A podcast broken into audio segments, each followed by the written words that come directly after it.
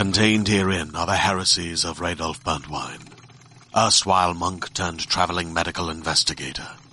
Join me as I uncover the blasphemous truth of a plague-ridden world, that ours is not a loving God, and we are not its favored children. The heresies of Radolf Burntwine, coming January 2nd, wherever podcasts are available.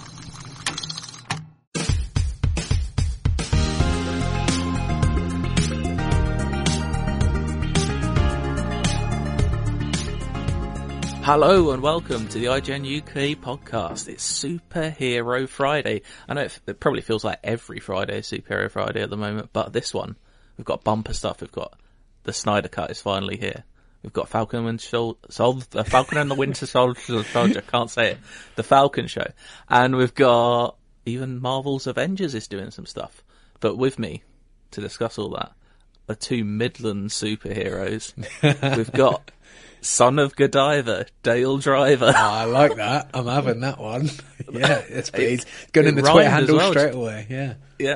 And we've got the wolf at the door, Matt Purslow. Hello. Oh, lads. A lot of superhero stuff to talk about, isn't there? Mm, what's your name, though? We need one for you. Uh, Where are you from? Enfield or something? Yeah, yeah. Like, um, like Enfield, North London. The eagle, of, the eagle of Enfield. The yeah. eagle. uh, well, what about the rifle? Because Lee Enfield rifles mm. are from round the corner from me. So just the, the Enfield rifle. Call there me that. Done. There we go. Uh, give myself nicknames. You should never give yourself a nickname. that is embarrassing. Um, right. Do you know what else is embarrassing? No, we won't start with that. The Snyder Cut. oh yeah. um. Okay let's just let's just start. We're not going to spoil it. Mm-hmm. Um, although a lot of the scenes are the same from a few years ago, we're still not going to spoil any plot to this film. We may talk about some of the stuff that was in the one from three years. Was it three years ago now? 2017. Four. Four. Yeah.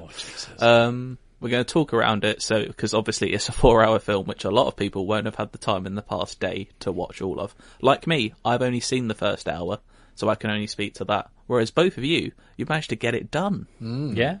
Yeah, all in one go as well, which surprised me. I did not expect to do that. But um, I was interviewing Zack Snyder a, a, little while ago, so I had to watch it basically before mm-hmm. I um, did it. But yeah, I was originally intending to watch it more like a TV show, and to its absolute credit, I managed to get through it all in four hours, which I think probably says, at least from my opinion, uh, a lot about it's the improvements that it's made.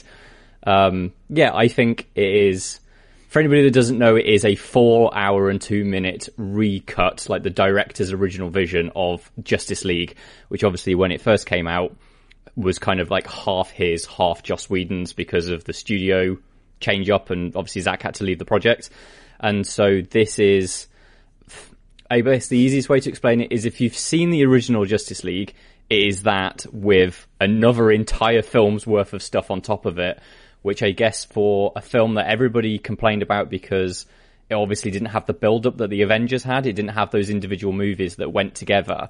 It yeah. sort of does a bit of that lifting, especially around Cyborg, who basically has no backstory really to speak of in the original film, and now basically has an entire film that's just sort of put into this film about like his backstory and how he's there, but it's not quite the same as having all of the lead up that Avengers had. It is four hours of this story. It just happens to have kind of more material around why certain characters are there. Mm-hmm. So, for example, so- Steppenwolf, the main villain, has a lot more like motive and understanding of why he's here. And I think overall that creates for a much more coherent film. My caveat here is, is while I do think that Snyder has been able to make a reasonably good film out of sort of like what he has, I fundamentally do not like Zack Snyder's approach to superhero movies, and so I think there's still a lot about this film that I do not like. Mm, that is so. Yeah, like I said, I'm only an hour in, and I think I'm in a similar boat to you. It's just, I just think there was never a world where I was gonna think this would become a masterpiece, just because, yeah, like I said, Snyder's approach to making these films isn't what I'm looking for, and the main problem I had with these films is what you said. There was no build up these characters just this is the first time we really see Cyborg, Aquaman, the Flash. That's half of the team. We're just thrown in mm-hmm. like straight away. I haven't got to really the scenes I've heard a lot of people are good with Ray Fisher and, as his cyborg. I haven't got to a lot of those yet, which I hear like do make a big difference, but I just can't feel they make a big enough difference to me at this point. Yeah, they definitely. I, I, will care for these characters. Mm, they definitely make a difference, and it's a case of like, as you say, for Aquaman, there's a lot of stuff like under the sea in this film. Like, I didn't realize they'd shot anything with Amber Heard and Willem Dafoe, but that stuff is here. You're going to be able to see and understand a little bit more about why Aquaman is in the position where he doesn't really feel like taking up the mantle of the King of Atlantis mm-hmm. and stuff like that. It still is small parts of a four hour movie that's doing a completely different storyline. So it does have a bit of that, so many things being jammed in the same pot. But by virtue of it being four hours, it does allow these things to breathe a little more.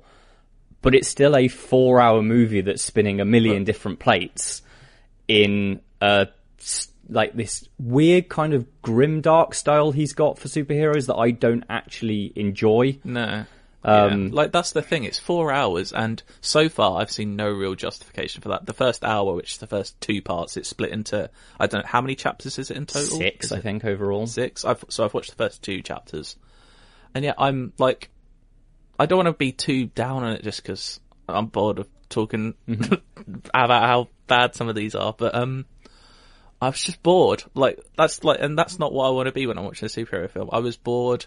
Like even the action sequences, I was like, this isn't doing a lot for me. I do like the Themyscira scene when they're. Mm-hmm.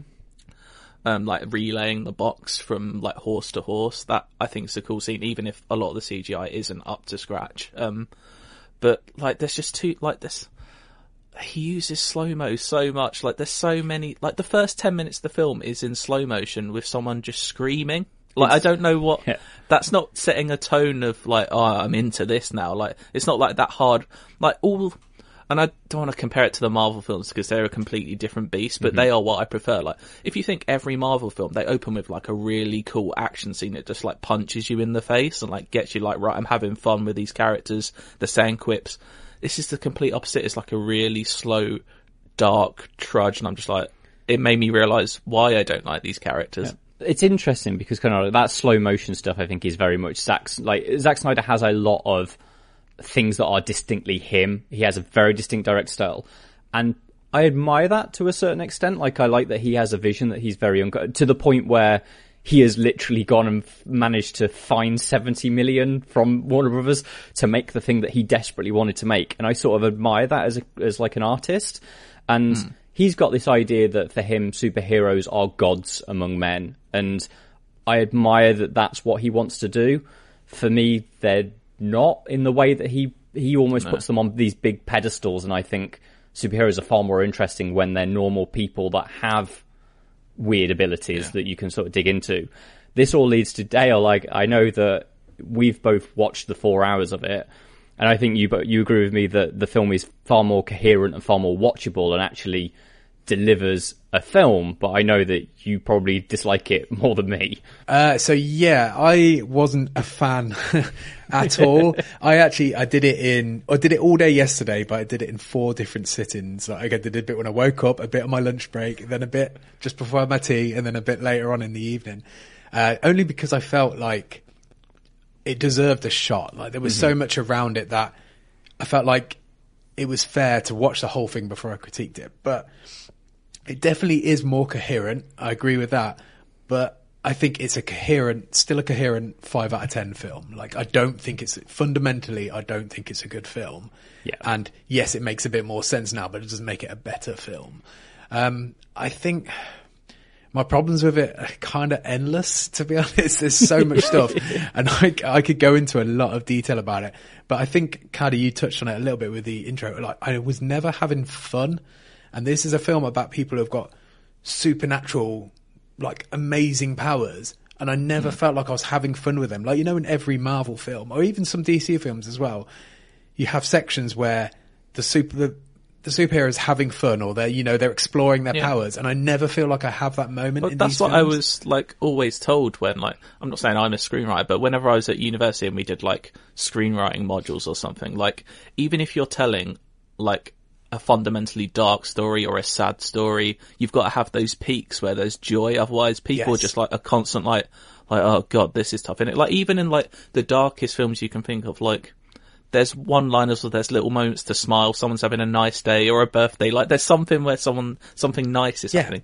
you And need the problem with this film, exactly. Yeah. And the problem with this film for me is, I think the Flash is meant to be that hmm. character, that comedy relief, and to me, he's just utterly annoying. I hate that version of Yeah. the Flash like Yeah. so much. It's a shame because I like a Ezra problem. Miller, but I don't like like. And I wondered for a while: is it was that a Joss Whedon element? Because and you know I say this as a fan of Joss Whedon's writing, but he has a particular quippy style that I know hmm. doesn't doesn't work for everyone, but also doesn't work for every character. And there was something about Flash the first time around that I didn't get on with, but I think he is fundamentally the same character in this version of the film. So yeah, that hasn't worked.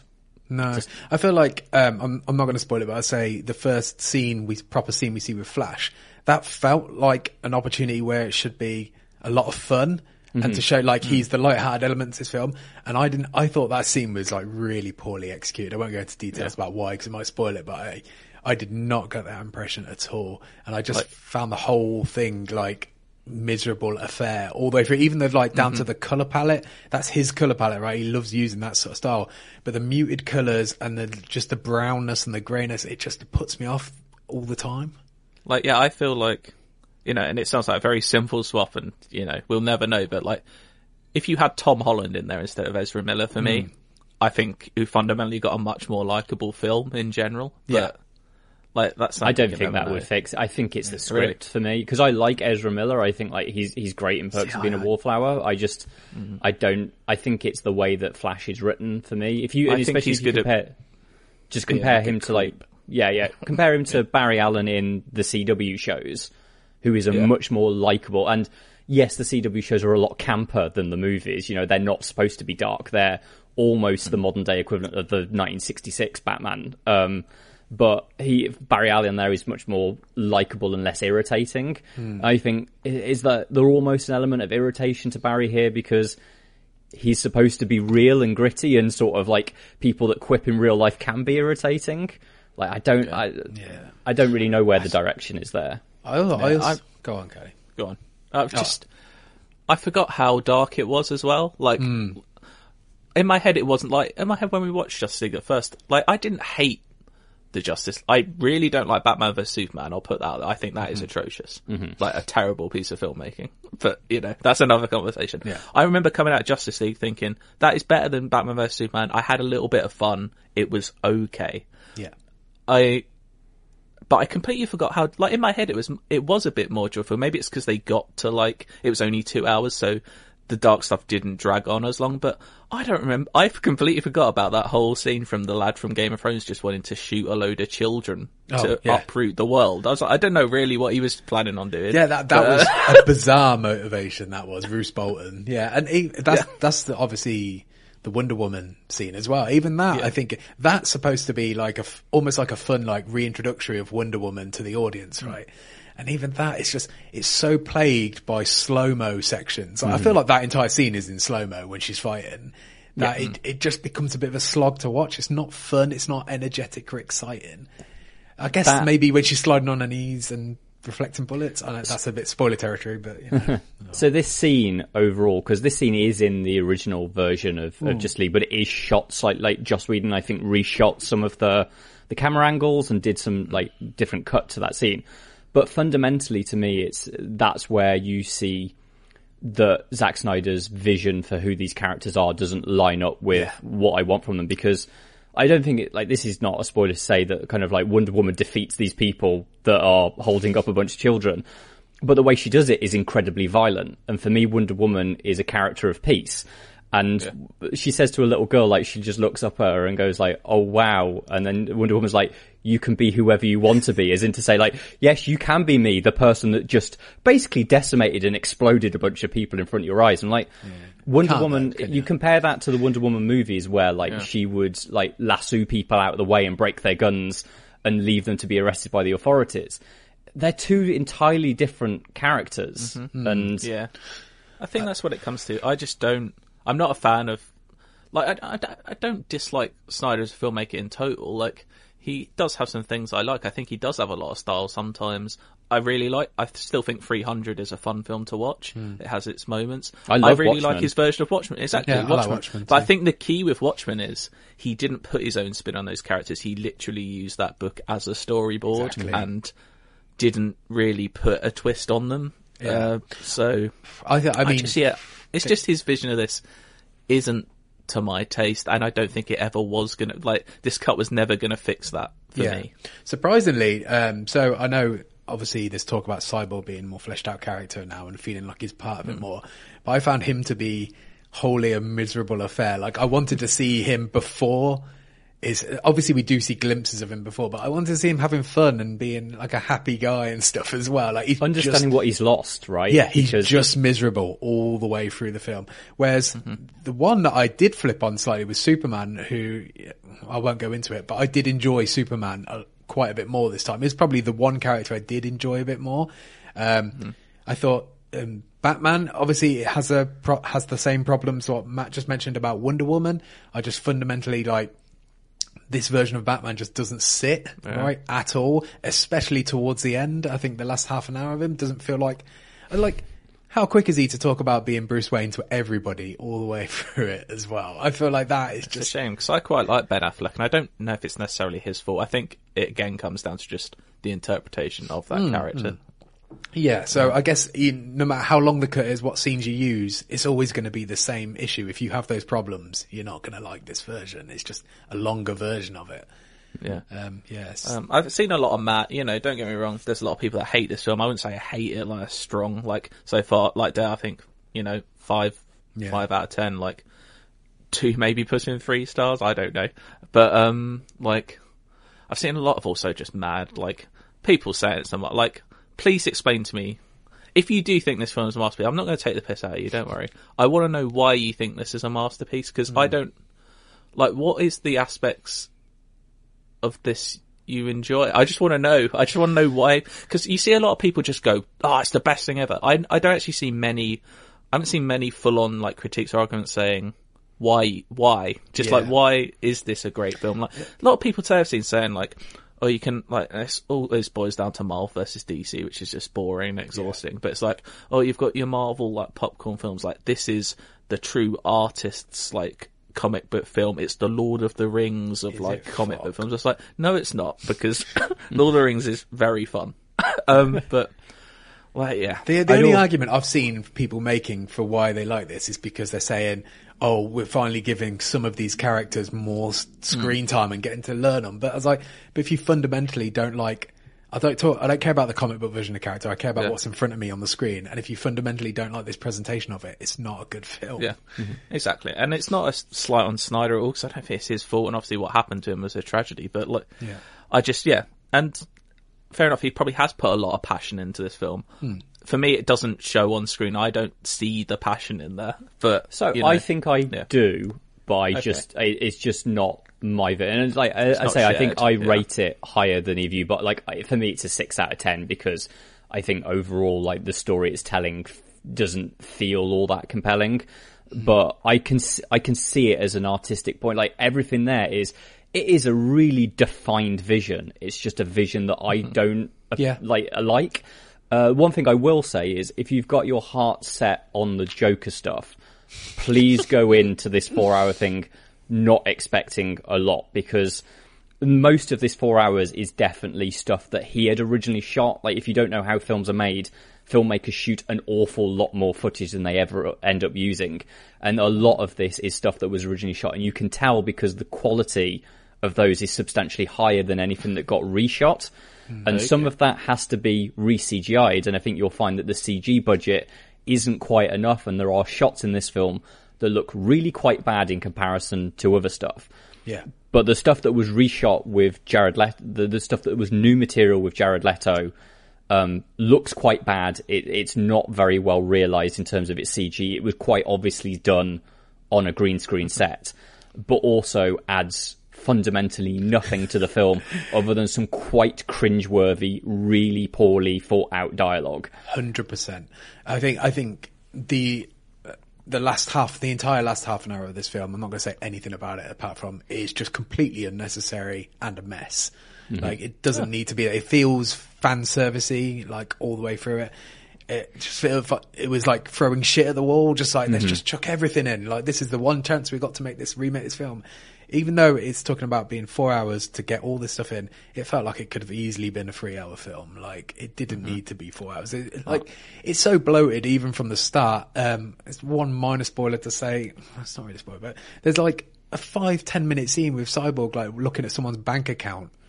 Like, like a digital I can't wait for representation, digital representation of someone's bank account, and I was like, "This did not need to be here." I- I'm going to finish over the next couple of days, and I can't wait for that scene. But yeah, Mm-hmm. it's just I think everyone like it's been well reported. It doesn't really finish. It ends on a big cliffhanger, Hmm. and like it's just it would just be intriguing to see what happens next and what like because obviously. Yeah, there was the whole campaign, which is another, uh, yet again, another conversation about how this film even came about. Yeah. Yeah. Like, w- what happens next? Do more films get made? Because you're going to be in this position now where you've also got the Batman coming out. Uh, looks I think so next year now or later. That is more. yeah, yeah, that that's much more what I, I will say But, um, I, if you were looking forward to this film, I hope it's everything you want. Like, I genuinely have no. If if these are the sort of films that you like, I have nothing against the fact that that's the Batman and Superman and Wonder Woman that you want to see, and I hope it does everything for you. But I also hope that this is the end of this chapter, and sort of like that. Matt, you know, I'd love if Matt Reeves' Batman, you know, is really good and, and paves the way for a new form of DC. Yeah. I, I like Um, the trajectory with the Joker as well. I like this, like t- just telling stories, you know, or one-off stories. They don't have to copy Marvel's format. You know, Mm-hmm. do you do your own thing? And I really like the idea of doing Joker and the Batman, and then I guess even Wonder Woman, uh, like. Was kind of even though she's connected to that universe, she's still it was still an isolated story. Yeah. I, I like that approach. uh, and I can already hear the people saying, "Well, Matt Reeves is the Batman looks very dark," and you said you don't want to see the dark version of his characters. For a Batman standalone film, I think that can work Hmm, because that his world is very much like that, and fundamentally, I have a lot more faith in Matt Reeves than I do Zack Snyder. So that's why I'm personally more. the dark, the Dark Knight is really dark. It's, I think the fundamental thing is like I just Yeah. don't think the values of the Snyderverse Batman is the same as what I perceive Batman Yeah. to be. Um, and I just think he looks like he's having a bit of a boring time. Yeah. You say the Dark Knight's really dark, but they still have scenes like, you know, when that one guy's trying to blackmail him and stuff like that. There's still elements there's, there's of fun. fun. Yeah, there's fun in there. Exactly. Um, I think that's enough about that. I'm sure we'll talk about it again. Maybe we'll do a spoiler filled section. I'm sure a lot that we'll, we'll have a lot of feedback about the Snyder Cut. I imagine. I do genuinely want to hear why you think it's good. Don't worry, you're not going to have the piss taken out of you. We're not nasty people. Um, but yeah, it's just not for us. I think fundamentally is what we're coming down to. It's just not for us. Do you know what it is for us though? Because we're massive Marvel fanboys. um, no, we're not. Um, Falcon and the Winter Soldier has returned today. No spoilers again, because I imagine a lot of people will be getting around to watching it or haven't seen it yet. But it is another good start to a Marvel TV show. Matt, you've reviewed Hi. this. Yep. You just can't stop reviewing the Marvel shows. Is that because you hate DC and everything to do Uh, with he didn't review Justice League, did he? So didn't that No, exactly. Yeah. What are we thinking there? Hmm. I mean, if you're if you're a, if you're a fan of Justice League, that may be to your benefit because we gave it an eight because someone that did like it reviewed Yeah. it. Exactly. Um, talking of eights, that is also what I gave the first episode of Falcon and Winter Soldier, which is one point higher than I gave the uh, the WandaVision intro. And uh, part of that is I think that I think Falcon and Winter Soldier drills a little bit deeper to the heart of what that show is more immediately than WandaVision does. And I know that that wasn't the point. WandaVision was supposed to disguise kind of what its true intents were through the sitcom thing, but I think by getting to the heart of the matter quite quickly, there's already quite a lot of interesting things about these characters that have been laid out, and it's definitely a character focused piece. At least this first episode is. It might become a bit more action focused and buddy comedy as the line goes down, but certainly it establishes it as a show about character and about who those people are. To the point that there's there's only two action scenes in this entire episode, and it's a 45 minute episode. Um, so it's very much about like themes of honor and duty and responsibility from um, from Falcon. We all know that at the end of Endgame, he was given Captain America's shield, which sort of suggests that Steve was like, "Hey, it's time for you to do this." And I think this show is going to explore the ideas of what that means to to Falcon, how he's going to, you know, approach that and whether he even wants it or, or how he'd like to, to perceive that. And then with Bucky, who I think has always been quite a 2D character so far, he's never had quite, uh, you know, a huge amount because he's, he's a villain for one film and then the other films he's sort of like a background character. And so this really drills to the idea of like, what if, you know, you'd spent a great deal of your 90 years that you somehow managed to be alive through like cryogenesis and, and special serums. I know the What happens if most of that time you've been indoctrinated by like what spun out of the Nazi party? You've been going around killing a lot of people, but you've since been deprogrammed and are now trying to reintegrate into American society. And so there's loads of really interesting sort of digging around there, kind of like how he's there's like a parallel to substance abuse where he's got like a therapist that's helping him through this. And it's like, well, with substance abuse, how do you get over the people that you hurt, but also the fact that you were a victim of like, uh, like the drug system at the same time? And these are quite deep subjects for a Marvel show to sort of be exploring, but I really like that it's going there. Yeah. I really like it So. I think it's similar to WandaVision. It's an exploration of grief at the start as well, but much more of a human. But like obviously, Falcon and Winter Soldier, they are just men. They've had things happen to them. They have gadgets and bionic arms and such. But you know, they are just fundamentally humans. Whereas Wanda is a, you know, at this witch? point, another worldly, yeah, another worldly creature. Like she can conjure up a whole town. Whereas Falcon and Winter Soldier, yeah, they're just uh, they're both people who've lost their best, and you get the sense only friends in this world really, and they're now just alone, living like, and you also get that sense that Marvel do so well of all these characters you think are interconnected.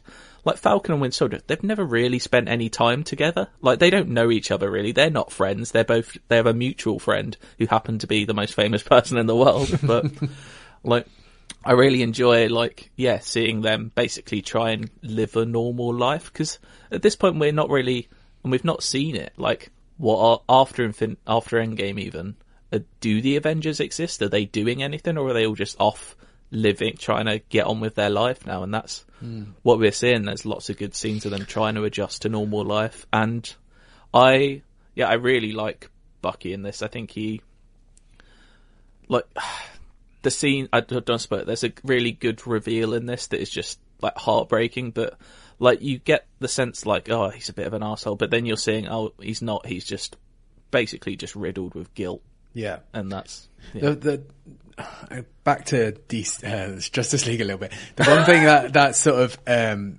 made this stand out, because I watched them almost back to back, like I watched one this morning. One thing that really made it stand out is the Marvel characters, they always feel like real people with this superhero element part of their life. Whereas in the Justice League, it feels like that's all they are.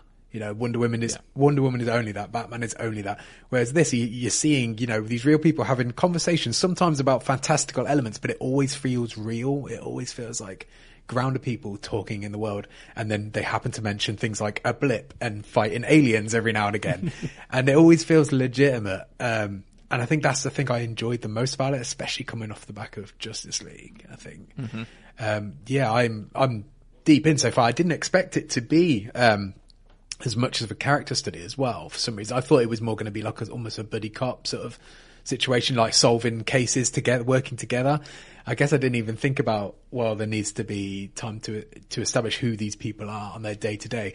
Like, oh, actually, no, let's not go into that because it's spoiler territory. but there's some stuff about Sam's life that you mm. find out that really adds a lot more. Like, I'm so much more interested in him now than I've been in any of the films Exactly. up to this point. I also think And the I- important thing that it does with Sam is like it actively recognizes that being African American in America has an impact on your life, and there's some mm-hmm. stuff that and whether you're does- an Avenger or not. yeah, yeah, and it does this thing that Marvel I think does very well, where it kind of like it's almost quite casual about the way that it introduces these elements. But because I've watched this episode twice for for review, and when I was watching it through again, I was like, that's actually that it really drills deep to the idea of kind of like Sam still experiences racism through the system. It doesn't matter that, you know, he's a superhero that has saved people and, and been part of these big things.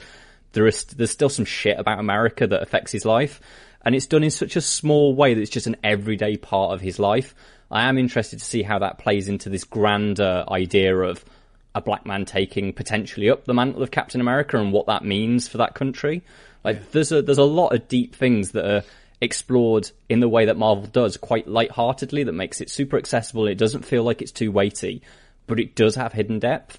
Yeah, it's brilliant. I thought the, I thought the the ending was a fantastic tease as well. Like I didn't Yeah. really. I guess to its benefit, I haven't really given this show much thought until I pressed play this morning. Like it's kind of I knew it was coming, but I never really thought about it. Didn't really watch the trailers, so I guess it's all feeling like a surprise so mm-hmm. far, which is nice. Like I really like it. I'm was, into it. we said there's only like one or two action scenes, but I think the opening, which is exactly what I said Justice doesn't do, opens with a really fun punch in the face action scene. Yeah. And it's really fun. It's like, I think in your review you said it's like a Mission Impossible scene. For Mm. me, it was like a Nolan Yeah. film as well, just like choreographed like that sort of style. And yeah, I was just, it was just a really fun twist on what Falcon can do. And yeah, it was just a great way to open it. I love It's like- got I the think- return of George St. Pierre as well. Like, I haven't seen him for about six Mm-hmm. films. What's he been doing this entire time? Uh, Yeah, he's having a good time. There's, there's an interesting because the the way that that opening is sort of like a mirror of um of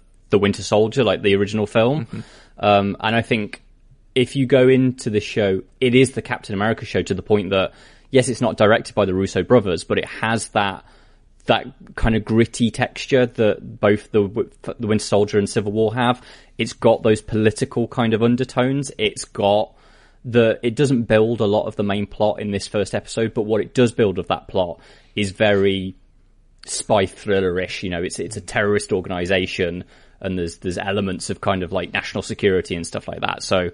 I'm re- those are my favorite of the standalone films, so I'm looking forward to seeing where we go. Yeah, I'm looking forward to rest that and looking forward to my boy Zemo getting some screen time and inevitably having nasty things to say and do probably because he's a naughty boy, Mr. Zemo. Uh, let's carry on with Avengers because uh, last night there was Square Enix Presents, a new stream that Square Enix are doing to update people on all their games. We're just going to highlight a couple of things that were big from that. Uh, I'm just going to kick things off by saying we finally have a roadmap for Marvel's Avengers.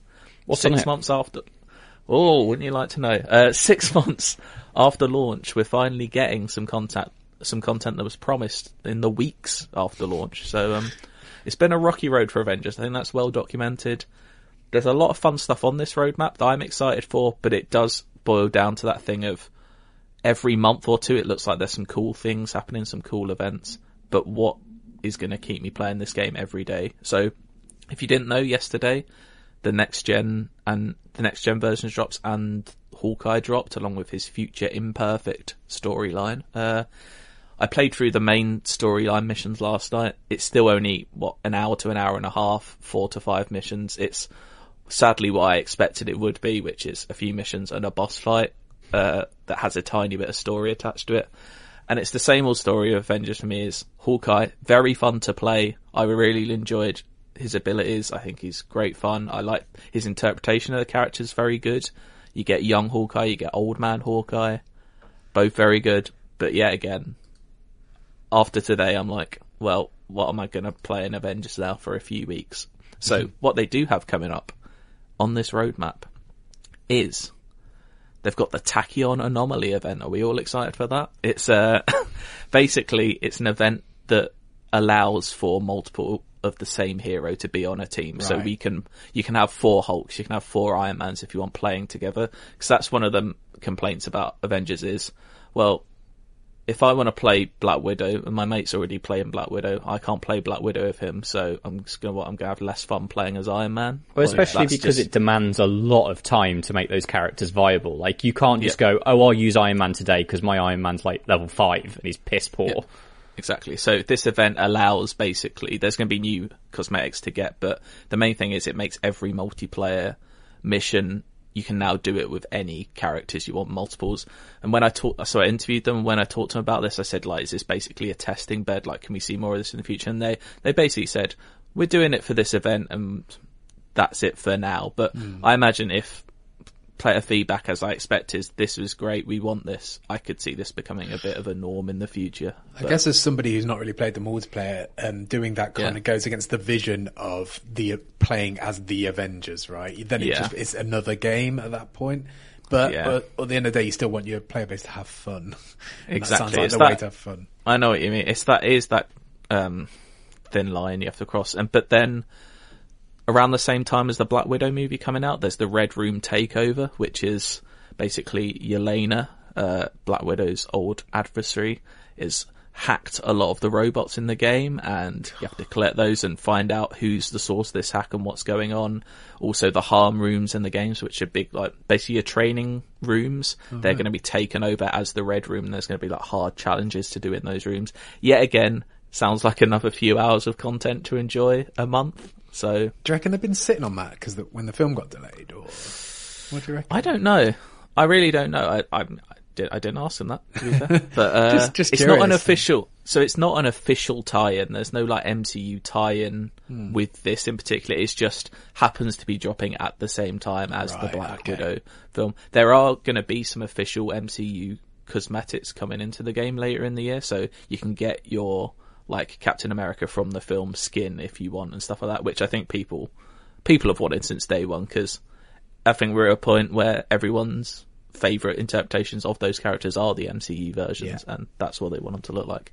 Um, then there's there's some other like we're finally getting some high level end game missions, but obviously the headline is later this year. There's the War for Wakanda expansion, which the word expansion confused people because everyone's like, oh, does that mean we have to pay for it? It's going to be free. Don't worry about that. If you own the game, you're getting it for free. But I think the fact that it is an expansion speaks to me because that makes it sound like it's more than just two hours of content this time. It's going to be Three big- hours of content. can, and it's all about hope. capturing zones and sitting on little spots for four Look, minutes. we can hope. We can hope for more.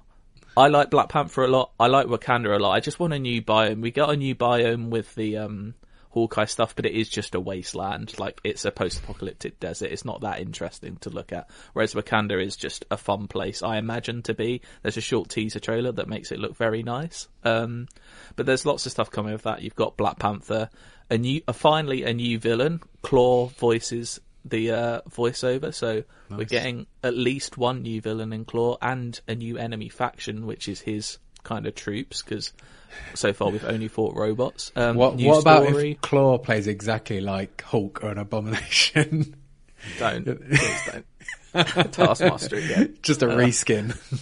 Yeah. And the power level caps increase, so at least that gives something for people who have maxed out their characters, something to achieve. Like, it was a weird moment last night, so Dale, I know you'd appreciate this. When I loaded up the PS5 version of Avengers, I got my second platinum just for booting up the game, that sweet feeling. Yeah, I've had a few But- of them. It's good. It was bittersweet, because do you know what?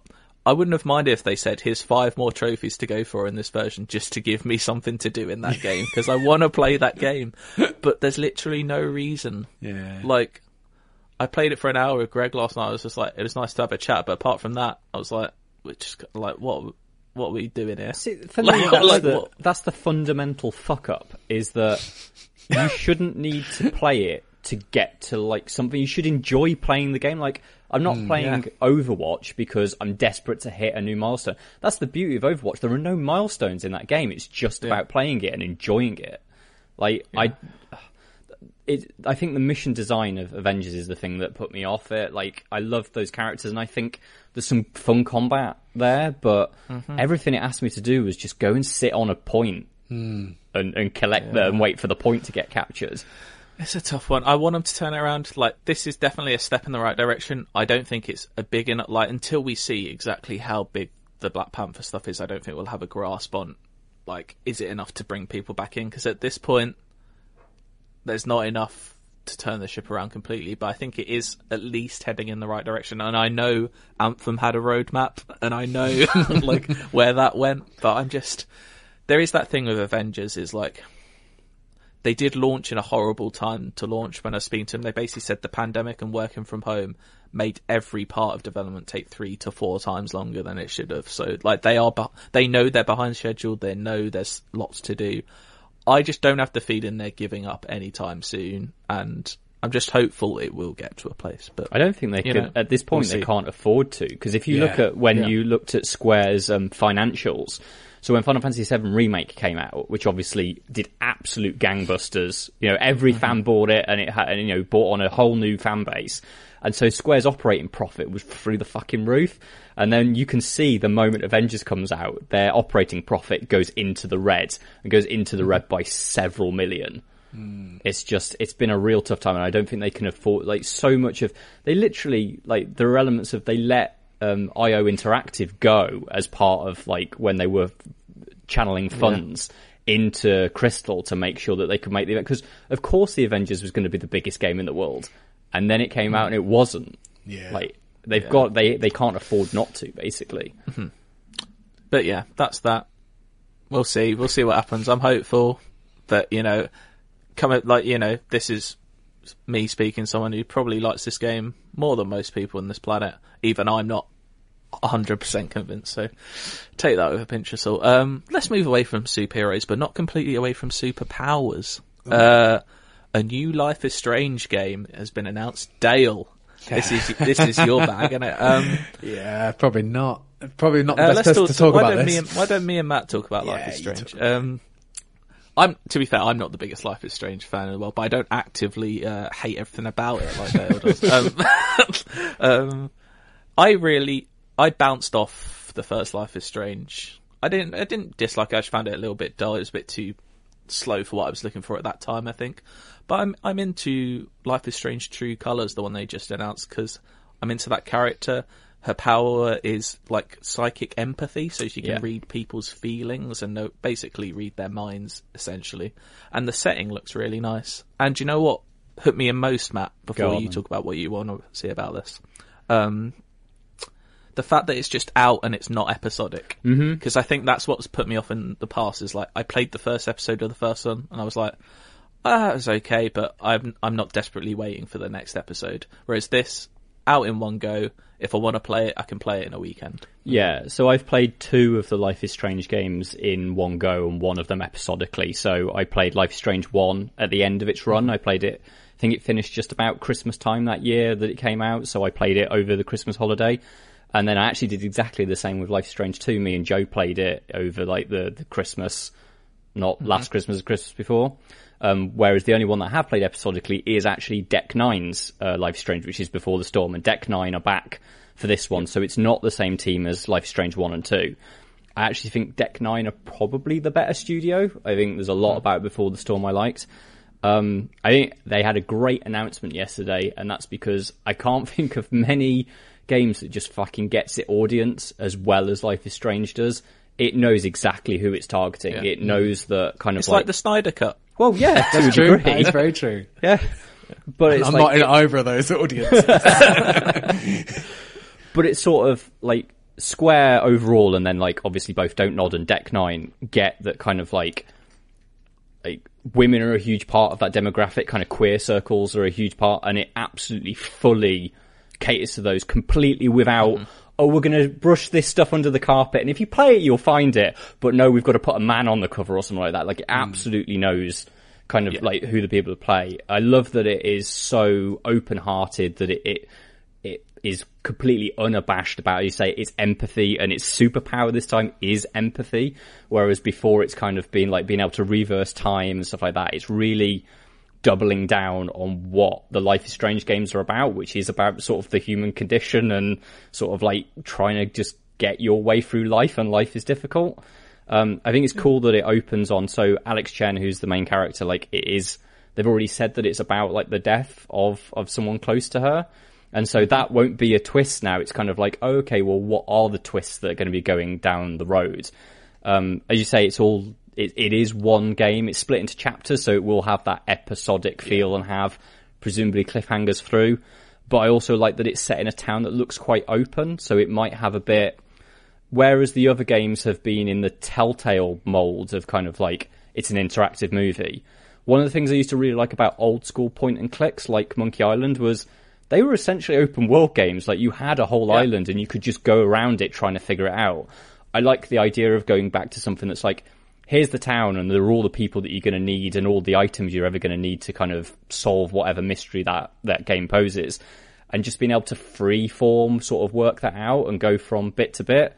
So yeah, there's, there's a lot, and like it's got it's got all the kind of indie folk music choices that I dig. Well, and, that's what I was gonna say. Like, I it says a lot when I enjoyed this trailer, despite it having an acoustic cover of "Creep" in it, which we don't we don't need any more of those. Radiohead nailed it. Everyone stop singing "Creep." It's not a love song. I, Um, I, it's definitely not a love song, but I mean, it's. I don't think it's been presented as like uh, Life is Strange. Always has the central character is a bit feels they're out of place. And I know there's a more sinister fits- side to Creep, but yeah, it fits. Life is strange, Yeah. but I was more thinking back to like the X Factor days when like people go on and sing "Creep." I'm like, you don't, you don't, you're not really getting what this song is. Uh, and it annoyed me, frankly. 'cause Stop getting Radiohead wrong.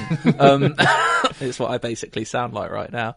Um, but yeah, I, I think I'm going to give it a go. It's out in September, I think, isn't it? So it's not Mm-hmm. Yeah. far away. and it's all I'll it's all it a go. mocapped, so it'll actually look good.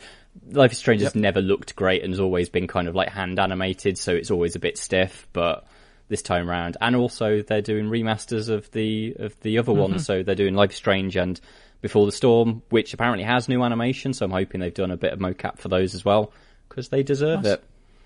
Lovely. Uh, the last Square game we're going to talk about is, well, we'll talk about it briefly because we frankly don't know a lot about it. But we do know that Project Athia is now called Forspoken, uh, which looks a bit mad. It's I- I'm trying to get a grip on what exactly it is, but Is that it's a like a, motherfucking dragon? it is. It, Oh, God, blooming yeah. is. It blooming is, Matt. Uh, I like that that was just in there. Nice Yeah. touch. Um, but it's about a woman. It looks post-apocalyptic, but she's wearing modern clothes, so it's like a fantasy post-apocalypse set. But she's wearing very much like she's wearing like trainers and jeans, as far as I can see. kind of that urban fantasy feel that's kind of Um, like quite popular in like YA literature at the moment. Yeah, and we got a li- like we've barely seen anything, but I'm, I'm into it. Like the traversal looks ridiculous. I mean, I'm it looks like sure Final what's going on Fantasy 15 because obviously it's the same engine as Final Fantasy 15, and a lot of the developers are from the Final Fantasy 15 project. Um, but yeah, I'm the what did we get? 20 seconds of footage. I'm into it. Yeah, should be big like tendrilled roots out of the ground to destroy something. I mean, yeah, I'm into it. I'm hoping it's it.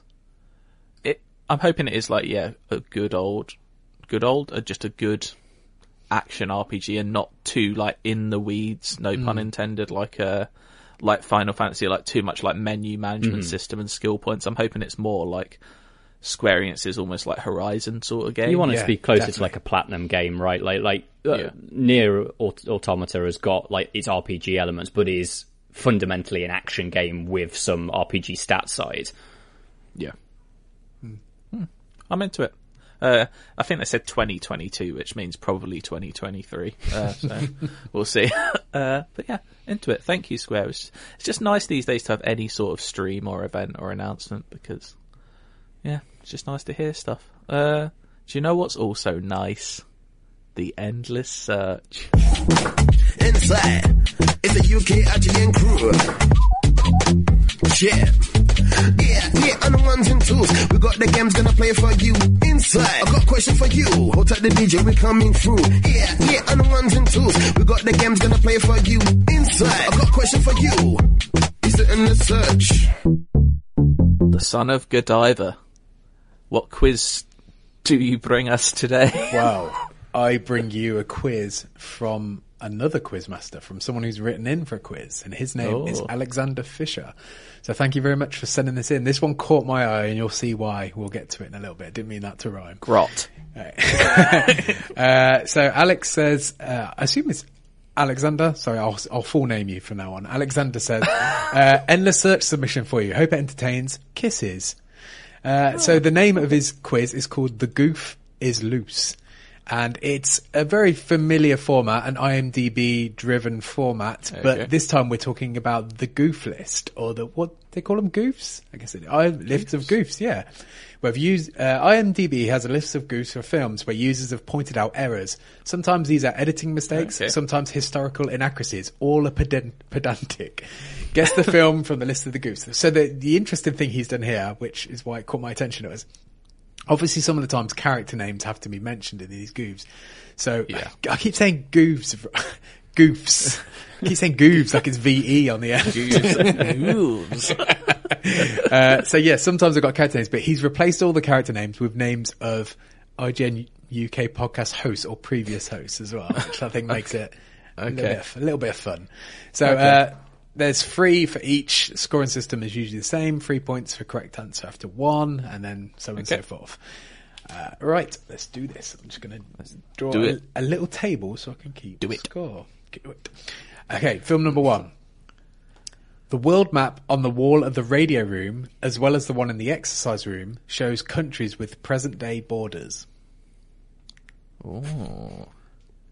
That is quite tough. Yeah. Sorry, I missed this. These are all films, aren't they? These. Yeah, aren't so they're all films, yeah, off Yeah, IMDb. I don't suspect. Ooh. What are the I'll read it. again? So the world map on the wall of the radio room, as well as the one of the exercise room, shows countries with present day borders. Exercise room. I don't know, And my it's head's it- gone to Inglourious Basterds for some reason. It's not Inglourious Basterds. It's definitely a be something- historical film, though, right? Because it's it's, got to be about- like pre 1990. It's got to have like at least Soviet stuff going on. Is it like the um, Exercise room. what's the one with Cumberbatch in the thing? Theory of everything. No, no, the one about the enigma. No, that's um, that's Redmayne. Cumberbatch is not in this film. Oh, the imitation. yeah. Game. mhm. it's not that. No. it's not that one. That's a good film. I like that film. Uh, I'm moving on to the next one. Yeah. yeah. Here, and here's the first name drop as well, Oh. which is a weird one to go for first. But here we go. When Lucy James escapes from her bodyguard into a lift, she raises her middle finger at him. Not a gesture of Edwardian, not a gesture an Edwardian lady would use. Uh, it's definitely one that Lucy James would use. Uh, I can tell you that. So I'll read Is that it the. Prestige? It's not Prestige. When Lucy James escapes from her bodyguard into a lift, she raises her middle finger at him. Not a gesture an Edwardian lady would use. Into a lift. So it's it's, it's a Bodyguard. point. Duh, duh, duh. Uh, would have a bodyguard. Ah, this is annoying. It's like the League of Extraordinary Gentlemen. No. Ah, an Edwardian a bodyguard. Uh, the Mummy. No, it's not the mummy. Right, I'm moving on to the last clue. Yeah. The, t- the tune that Tamoor Hussain and Lucy James danced to on the steerage is called The Hills of Connemara, written by Sean McCarthy, who was born in 1923, 11 years after the IGN UK office sank. Oh, Titanic. it's Titanic. It's Titanic. yeah. Who said that first? Was that Cardy? Cardy, yeah. I hadn't read that one in I mean, advance, so when I got to the IGN UK office bit, it caught me by surprise. Yeah. right, I think we're actually going to get some actual host names in the next one. There we go. While Joe Skrebels is travelling in outer space, the stars in the background are blinking. In reality, the apparent blinking is due to the atmosphere between the stars and the observer. So in space, this phenomenon would not occur. There's a lot, a lot of space films in there. Uh, Interstellar. No, A Star Rabbit. Wars film. it's not a Star Wars film. No. Good. Gravity. I'm just going to name s- space films. Let's carry on. Ad Astra. Uh, yeah. Okay, we're moving on. When the Chris Tilly bot finds paint on the floor, it stops. And when it stops, you hear the sound of tyres screeching. Yet the Chris Tilly bot hovers around on the ground. Moon. No. Mm. See why you thought that though. It's not Interstellar either. A floating robot. So I'll read it again. When the Chris Tilly bot finds paint on the floor, it stops. And when it stops, you hear the sounds of tyres screeching. Yet the Chris Tilly bot hovers above the ground. Screeching.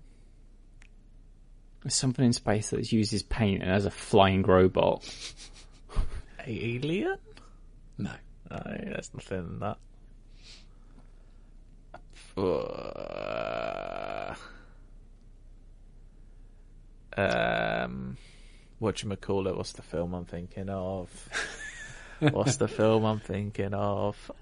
Oh, it's totally gone out. I feel like if you can't think of the film name, then you definitely haven't got it. okay, That'll make sense when we get to it. Okay, uh, okay the last one. The Waste cube. Event Horizon. That was No. the film I was thinking. Ah, you're struggling to figure that. It's all time classic, mate. Ah, it didn't come to my head. The waste cube that Joe Skrebels produces during the intro- WALL-E. It is WALL-E, yes. There we go. Cardy gets it. so do you remember the bit with the paint when there's that little robot who's got like the brush on the end It's of his hand? It's been hands? a long time since I've seen WALL-E. Oh, I watched it not long ago. It's good. It's very good. Isn't it film? Yeah. All right. We're, There's Moana. Uh, oh god, you Moana. All right. We're moving on. When Simon Cardy visits Daniel Krupa in February, it's obviously winter with snow on the ground. Yet after a brief meeting, they venture out onto a balcony where it's summer with green foliage and no br- and no breath visible. oh, that does sound like something we'd do. Yeah, What change seasons? yeah, yeah. With Masters of the Season. Uh, I mean, that could be anything. I mean, yeah, Uh, the girl with the dragon tattoo. no. Just picking a film that had some snow in it. That's always snowy, isn't it? There's not. Uh, Skyfall. No, Did that? Uh, I don't know. It, it- Inception. no. I feel like I'm going to move on. yeah, yeah. Could be anything. When Matt Purslow is in jail and traps the guard, Yep. he begins the scene writing down his tricks. All ten fingers are visible when two of them should Prestige. be partially got. It is the prestige. Right. And the last one on this is when Simon Cardy and Jesse Gomez, both played by Hugh Jackman, are in a circular tracking shot together. Simon Cardy wobbles up and down slightly, revealing him to be inserted an inserted visual effect. Sorry. Yeah. Oh, Yeah. there we go. Sammy Kruger was uh, David Bowie in that scene. I'm guessing. Yeah, so that's that, uh. That's a treat for him. All he right, the next one. Tesla. Dale Driver has a pronounced Scottish accent at the start of the film, which deteriorates markedly just in a couple of scenes. By the end of the film, he has an upper class English upper class English accent. That's bizarre. Who could that be? Did Robert da- Sherlock Holmes? Did he do something like that? No, It's got to be oh, someone. he might like have that. done that, but it's not Sherlock. Holmes. But Downey Jr. has a terrible Welsh accent in uh, Doctor Dolittle, but Yeah. A Scottish accent that turns into. In terms English of upper class I feel English like- accent within a couple feel of like I'd. scenes. I feel like I'd know this film off the top of my head if I. Uh... Like I, I know this film very well, and I've never noticed that or never thought about that. So they did say they were pedantic. yeah. Uh, I think we need another clue here. Okay, all right. Keza MacDonald says that she's a vegetarian. Later in the movie, she is seen about to take a bite of jello. Jello's key ingredient is gelatin, which a vegetarian would not eat. I mean, you can get vegetarian jelly, Yeah, can't you? can So go. maybe. Yeah, so that's is this very set? pedantic? But or is this set in a time when vegetarian alternatives were not available? Maybe? Who knows?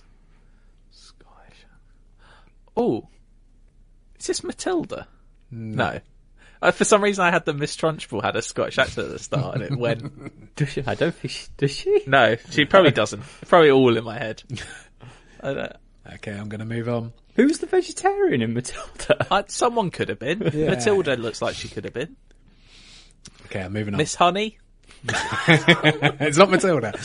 Uh, when Alex Simmons is holding the baby, Gav, oh wait, sorry. When Alex Simmons is holding the baby Gav Murphy, he asks Stuart Reed, what species is this? And he replies, what species is this? And he receives the reply, uh, it's a Welshman. In fact, Welshman is the, is the genus of the animal, the genus of the animal, not the species. Jurassic Park. It is Jurassic Park, yeah. I found it. Was all on the table there, and that, that's one. The Welshman bit is like, yeah. Yeah, like, Who- Who's Who Scottish? has a Scottish? So I guess they're talking about, um, oh, what's his face? Hammond. Yeah. Scottish. Does he? In the first couple of scenes, I guess, is when he goes to Grant at the dig site and proposes. I mean, yeah, he's the He only does. He, I could think I feel like he does have elements be of a. Scottish accent. Then, Yeah, I Maybe. don't know. I don't know why Attenborough chose that. Uh, Yeah. Use your voice, mate. Uh, there you go. all right? Uh, Who's, it's who's the veget? Who's a vegetarian? uh, Is it the girl? yeah, the young girl. I forget her name. Um, But she, yeah, she's the one eating Jello, isn't she? There we go. What is her name? It's Timmy and.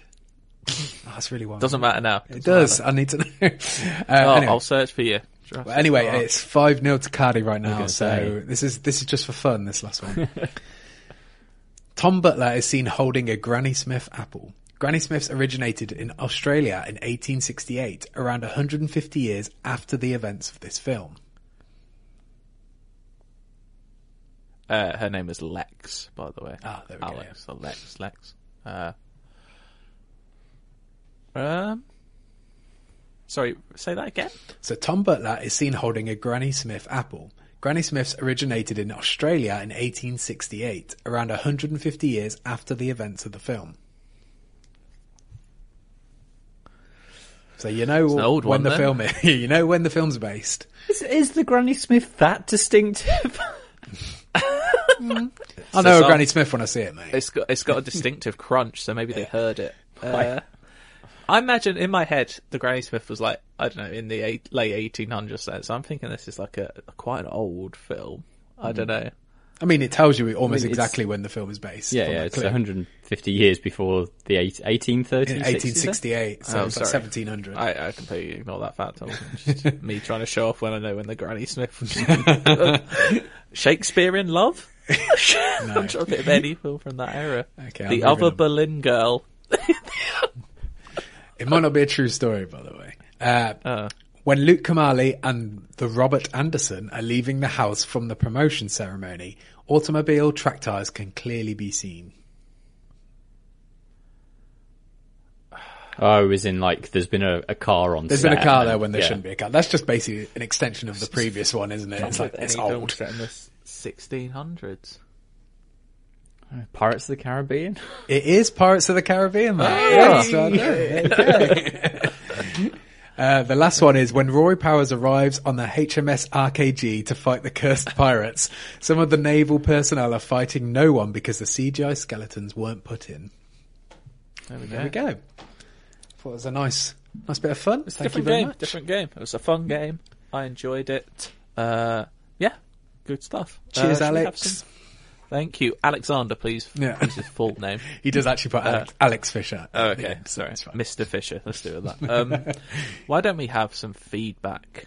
How about we do that? Remember, if you want to send yours in, IGN underscore UK feedback at IGN.com and tell us why we are Snyder Cut haters. Okay, I'll uh, I'll start. We've got one in from Tom Smith who says, "Hey guys, listened for a long time and never had and never felt the need to write in until now. The talk of conkers reminded me of a conversation I once had with my wife's now deceased granddad, Joe. I had to verify this with my father-in-law as I was doubting I remembered it rightly. Joe was an NHS dental technician and once took and once took the time to hollow out a conker and fill it with some super hard dental stuff, enamel, I guess." Probably a flagrant breach of the official conker rules, but a strong effort nonetheless, and a great use of taxpayers' money. Not sure how it fared, but I'd like to think it's still going strong somewhere. Cheers from Tom. That is outrageous, but you got to admire the lengths. Yeah. Uh, that have been gone to there. How do you like patch it back up though and cover the conker like back? How do you? Well, if you do inject, seamlessly? you inject in through the hole, I maybe. suppose, yeah. Rather than how do you hollow out a conker though through a hot like? Yeah. Sure, you have to.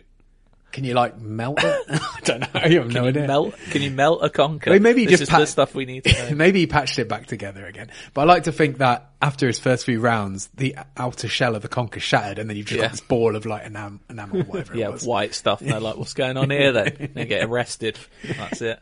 Uh, that is a. I don't ever condone cheating, but I do condone ingenuity. So, Do you remember uh, um, when you guys were talking about conkers recently? It reminded me when I was a kid. When uh, obviously it might surprise you to see know that I was big into my conkers.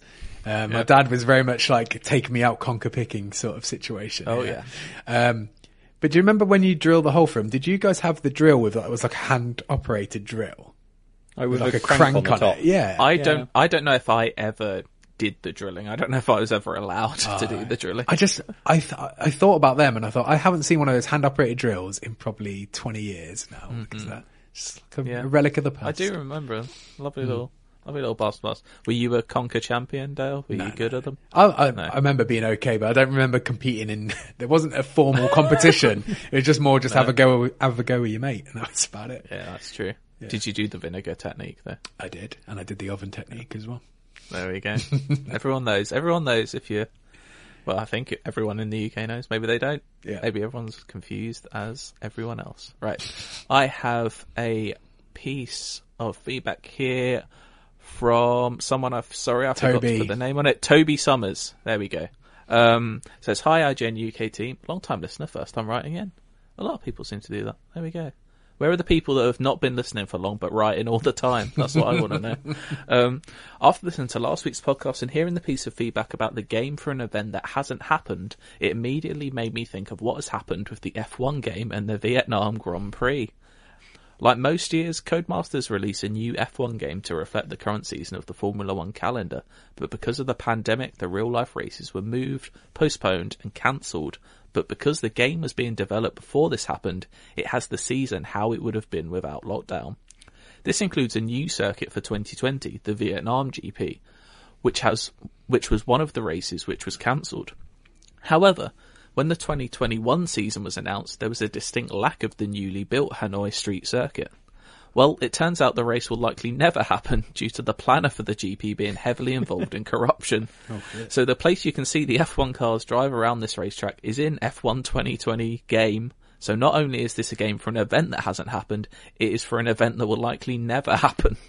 Kind regards, Toby from Portsmouth. And for God's sake, respect the sea. That is very interesting. So Yeah. the only way you'll see F- F1 cars drive around the Hanoi circuit is in a game because it will likely not happen in real life. That's crazy. Yeah. I mean, you could say like, oh, there's loads of fictional races in games, but this one was fictional only like Well, fictional after the this- fact. Exactly. This race course exists in, in real life but won't be used. That's crazy. Don't do corruption, kids. It's not big and it's not clever. Okay? That's the lesson we've learned from this, I think. And if you get away with it, then it's pretty clever. What have you been doing? Right, okay, this email's from Sean. Selling enamel conkers to kids. Oh yeah. I, I've got some conker techniques I'm not declaring on the podcast. All right, I'm keeping them secret. uh, this is from Sean Cottrell, and he says, "Sup, fellas? First time, long time, and all that jazz. Love the podcast and keep, kept me sane during the night shift. I think Cardy and Matt have both mentioned about watching films when they were a kid, probably that they probably shouldn't have. I know when I was about nine or ten, I watched Event Horizon with my parents, and let me tell you, I shit myself. My parents gave it the typical "it's not real," which was about as reassuring as a warm fart on the day after a night of drinking and curry. Do you guys have any instances where you were watching a film, TV show that you were too young to watch? Side note, that, that mad bastard's Caligula declared war on sea. Don't be like Caligula. Respect the sea. There we go. Always never Hmm. be like Caligula. I don't know if I says I thought I don't I do remember a similar thing where I was nine or ten. Like basically it was one of those days where I really didn't want to go to school and I basically told my mum I'm not going to school, I'm not doing it, I, I don't feel well and all that. Yeah. So I spent the whole of the morning watching Gladiator when I was like nine or ten, which is quite a violent film. Hmm. Um, I was nine or ten, but that got me up until like lunchtime, school time, and then my mum, when it finished, was like, "Right, you're going to school now." And I went in for the afternoon because my primary school was only like a 15 minute walk away, so I could do that. Told everybody about Gladiator when Um, Well, you got into I school. and my my mum regularly brings this up whenever I put like Gladiator on or something. Like she'll bring this up, and I'll be. I still say to her to this day, I learned more from Gladiator than I did from that half day of school, and I'm convinced about that. I def I learned about the Roman Republic. I learned about how to make a film. I learned about I don't know uh, tigers. I learned- a lot.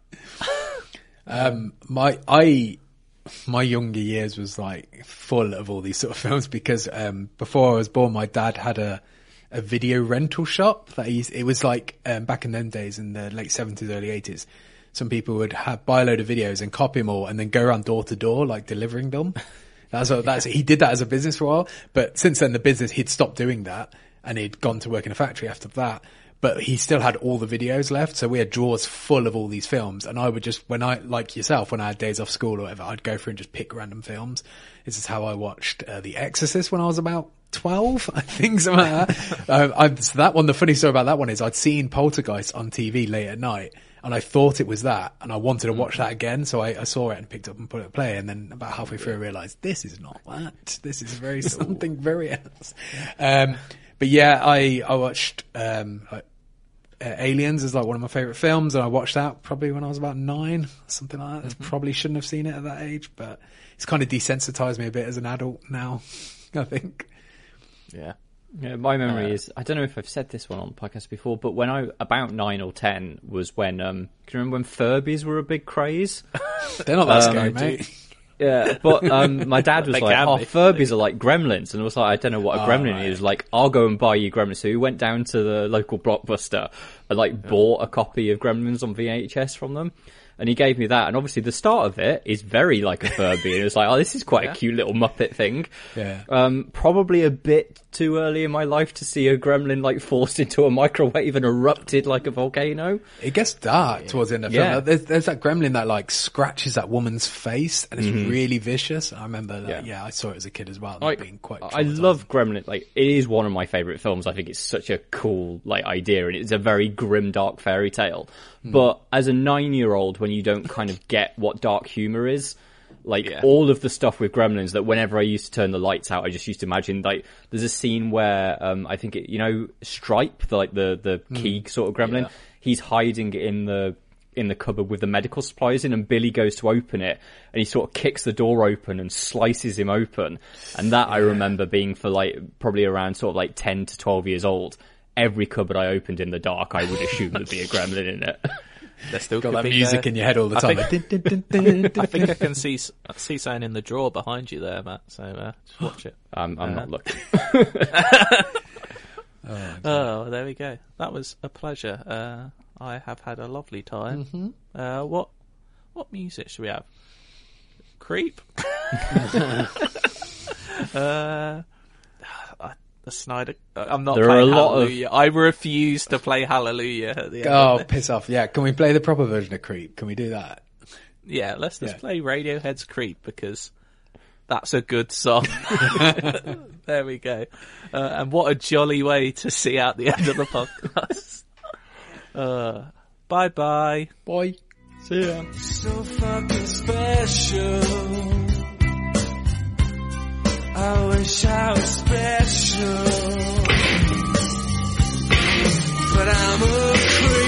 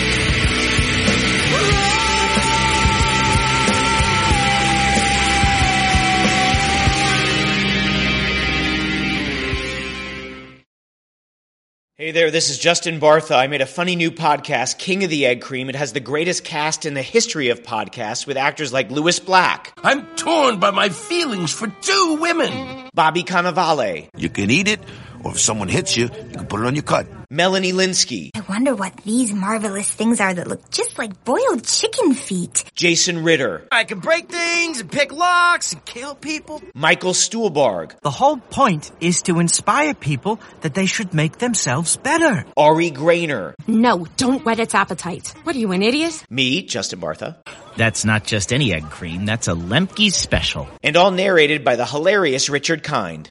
This is the story of Harry Dalowitz and how he rose from nothing to become New York's King of the Egg Cream.